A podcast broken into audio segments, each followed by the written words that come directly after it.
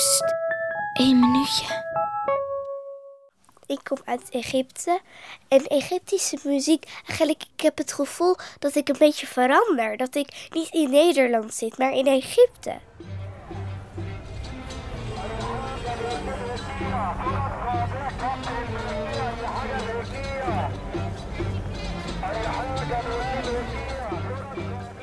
Hier in Nederland is mijn huis heel erg klein. En ik heb een hele kleine kamer. Eh, ik slaap daarin mijn zus en mijn vader. En mijn moeder slaapt op de bank met mijn broertje. Maar in Egypte, dan heb ik een hele grote kamer. Dan mag je naar boven, beneden, boven, beneden. Eigenlijk een soort van sporten. Met het eraf. Van buiten is het helemaal heel erg mooi geel. Dat past eigenlijk bij Egypte. Er zijn natuurlijk piramides en zo. Die zijn eigenlijk een soort van geel.